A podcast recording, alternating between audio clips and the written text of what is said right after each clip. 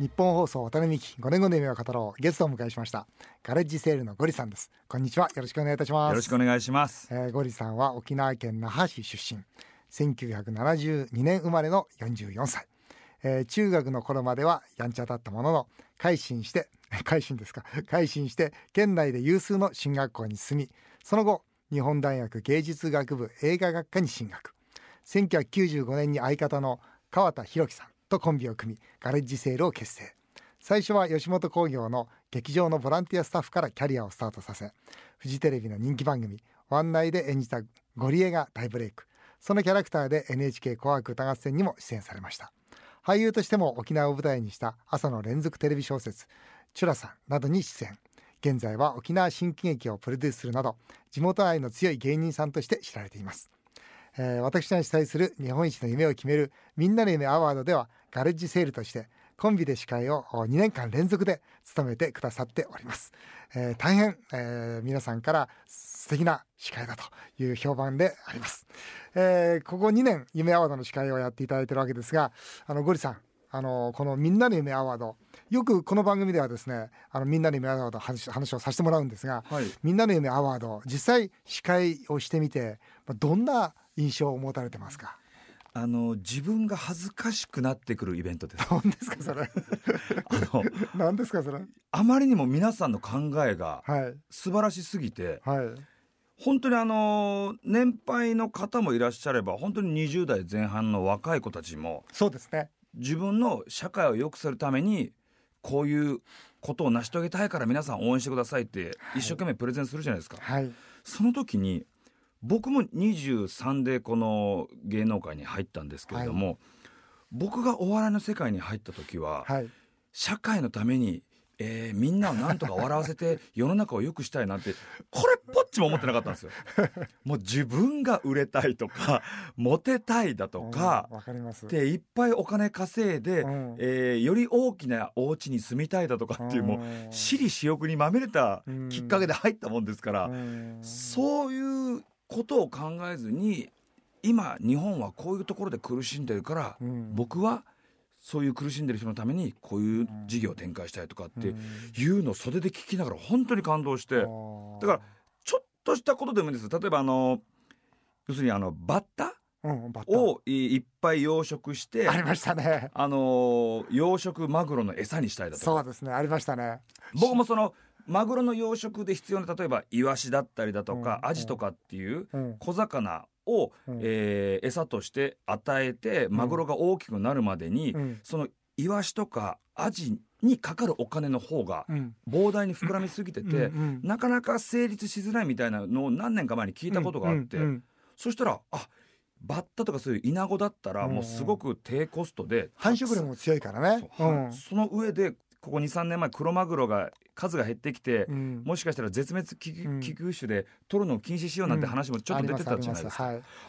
こういうことを考えるんだっていうのも面白かったりだとか、あと僕がすごく印象残ったのは僕も沖縄の田舎育ちなんですけれども、やっぱり全国いろんなところロケ行ってると、やっぱりこの田舎とか里山の人口とかが減ってきて、うんうん、もう小学校がもう在校生6人しかいないとか、うんうん、もう来年は廃校になるんだとかうんうん、だそこのじいちゃんばあちゃんが俺が子供の時から通ってた、うん、もう100年以上の歴史のあの学校終わっちゃうんだよとかっていうの、ね、全国にいっぱいあるんですよ。そうですね。でもそういう里山っていうのをもう一回生き返らせるために、うんうん、そこにいわゆる民宿っていうあの住まいを作って、そこにお客さんが泊まることによってその里山の人たちの風景を見ながら、その里山のおじいちゃんおばあちゃんが耕してる畑を一緒に手伝って、一緒に収穫してそれを一緒にそこの郷土料理で食べる、そしたらもし旅行で来るのもいいんだけど住みたいと思ったらこっちにも住んでもいいんですよみたいな。計画だとまた里山が生き返るなって確かに思うんですよね、魅力も感じるし。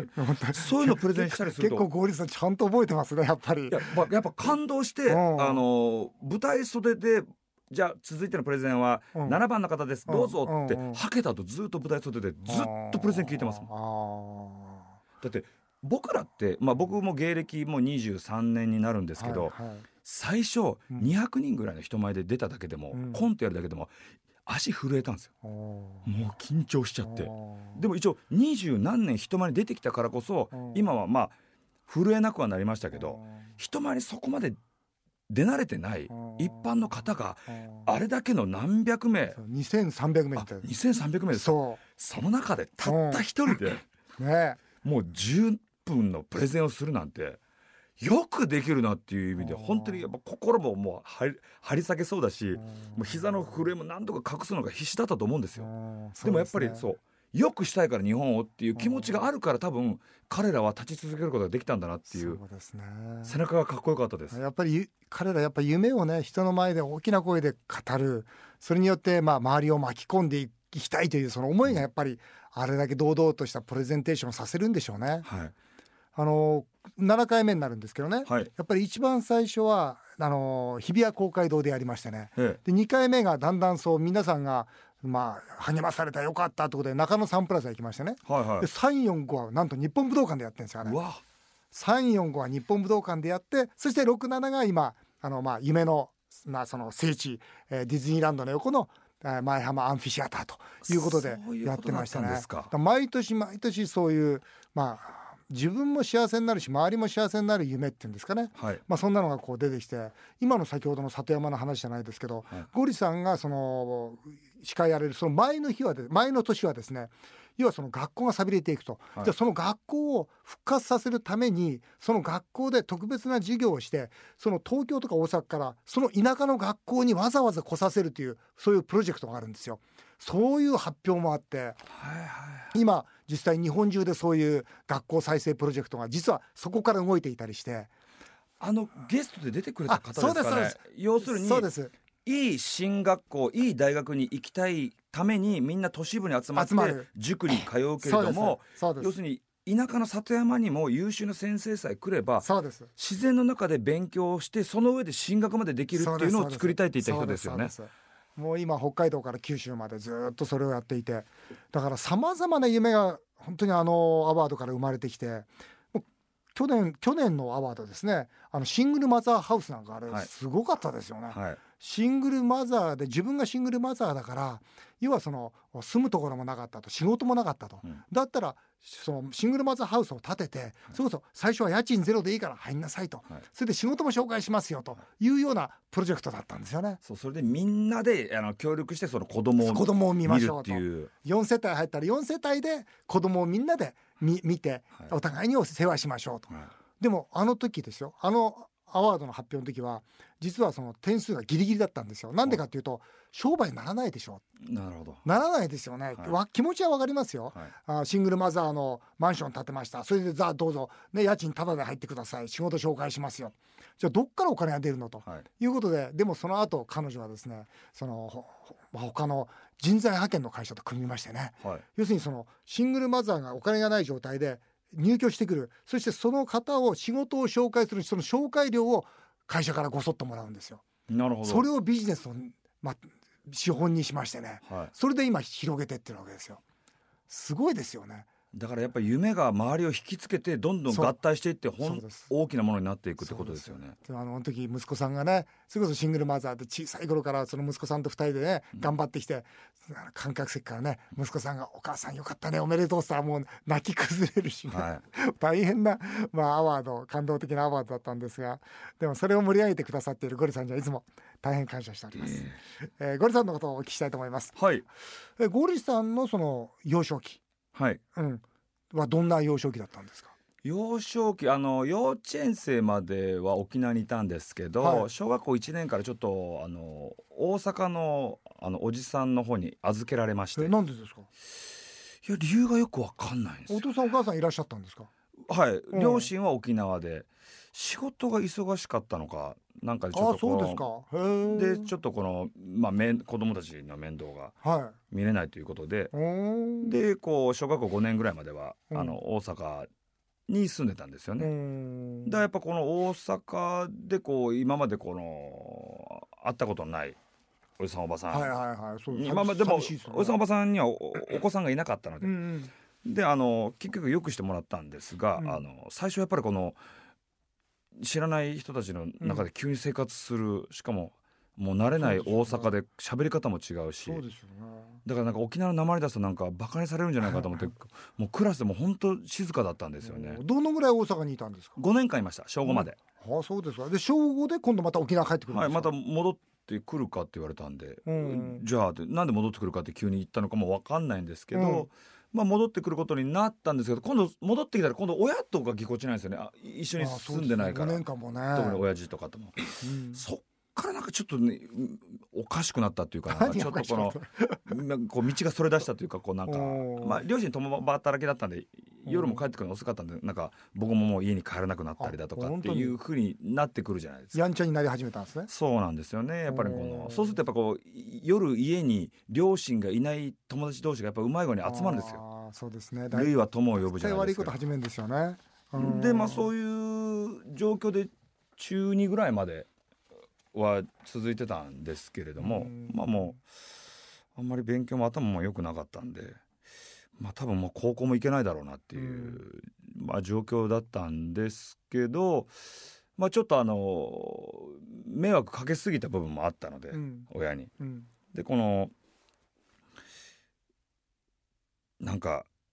親の悲しい顔ばっかり見るのも嫌ですし、うん、なんかこうちょっと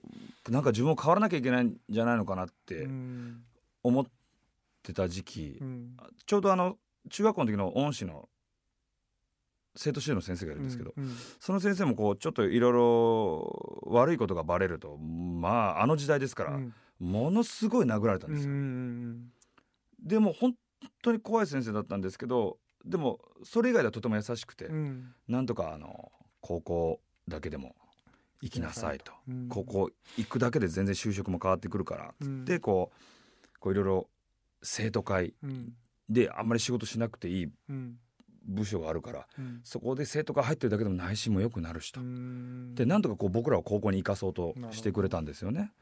そういう先生のおかげもあって少しずつこう勉強をやりだしたんですけど、まあ、いい出会いですね。はい、それでこうまあなんとか学力が分かんないですけど急に伸び出して。でまあこう地元ではまあ少しいいとは言われてる学校に入れたんですよね。うん、この番組のテーマ夢なんですけどね、はい、このゴリさんが、まあ、この、まあ、芸人っていうんですか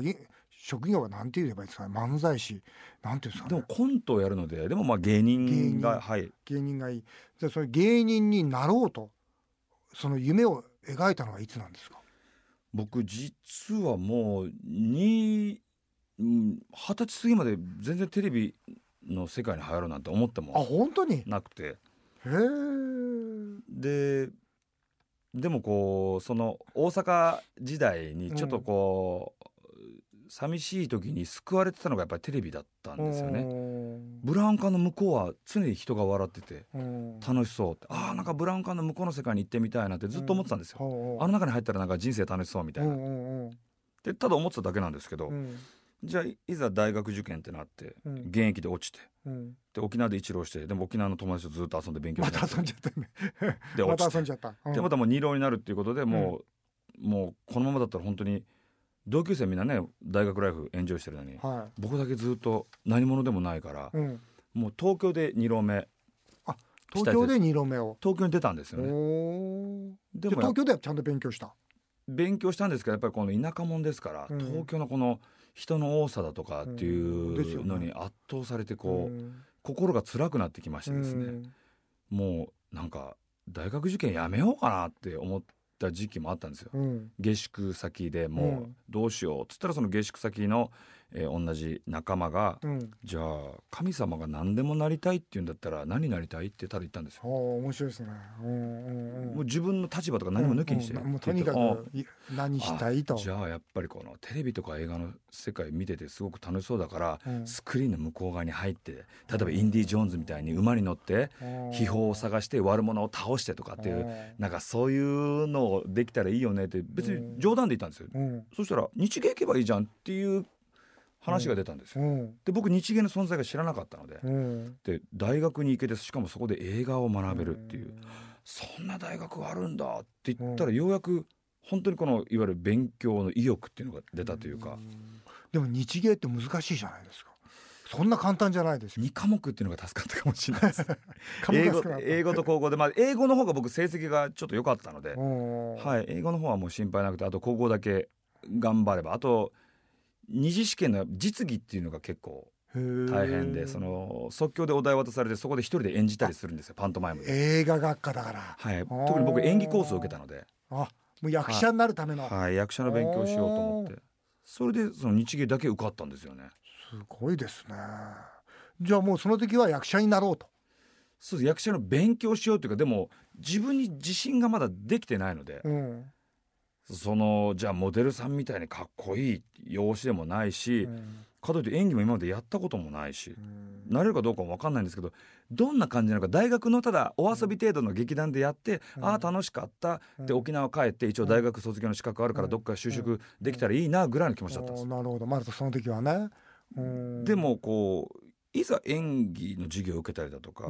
その学校にいるとやっぱりその卒業生からいろんなこの実際の映画のエキストラの仕事とかいっぱいそうでしょうね。来るわけですよ、うん、後輩ちょっと来いとなるでしょうね。う。うん、だから自分が今まで遠いと思ってた芸能界の世界があれ案外ちょっと近いなって思ったりして。わかるわかる。じゃどんどんなんかあれ？自分でももしかしてできるんじゃないか、うん、ちょっとした役ぐらいだったらみたいな気持ちになったらどんどん前に進んでいくというか。僕いつも思うのがその夢をつかみたかったら、その諦めずにやれっってよく皆さん言いますけど諦めずにやれっていうとすごくやっぱプレッシャーになるというか、ね、いや花からそんな芸能界なんて俺無理だよって思うかもしれないけど、うん、諦めてもいいから一歩だけ進んでみたらっていう気持ちを僕いつももし誰かに伝えるとしたら言いたいのが例えばじゃあ僕が今からじゃあアメリカの大統領になるって多分いや無理だろうって僕も今自分では思うんですけれども。一歩進んでみるのが大事だと思うんですよ。だからその僕も役者になると思ってないけど演技コースに入ってエキストラの仕事とかちょっと見る。一歩進んだらもう一歩進む前の景色とはちょっと違うじゃないですか。ああれ？ちょっとこんな景色だったんだ。あもう一歩進んでみようというとあれどん。どん景色があれ案外俺の目標って近いところにあるかもなって思うのでそしたら逆に歩んでいく力が湧いてくるというか最初から諦めるなだとプレッシャーなんですけど諦めてもいいからただ一歩だけ進んでごらんっていうのをやると案外みんなあれ自分の思ってたハードルよりも高くないんだなって思う場面が多いんじゃないかなって僕は自分の経験では思っちゃうんですよね。すごくいい言葉ですね。それで一歩進んだ中で芸人の世界が見えてきたんですか？はい徐々に徐々にこのいろいろ学生の中で授業で映画も撮ったりだとか、うん、もう劇団にも入ったりその映画のサークルに入ったり、うん、劇団にも入って。もうずっと作品はいっぱい出たんですけれども、うん、2年に上がる時に1年生を歓迎する時に、はい、あの先輩が出し物するんですね。で僕人を笑わせるのが好きだったんで、うん、あのいろいろ笑わせてたら周りから「うん、あのじゃあ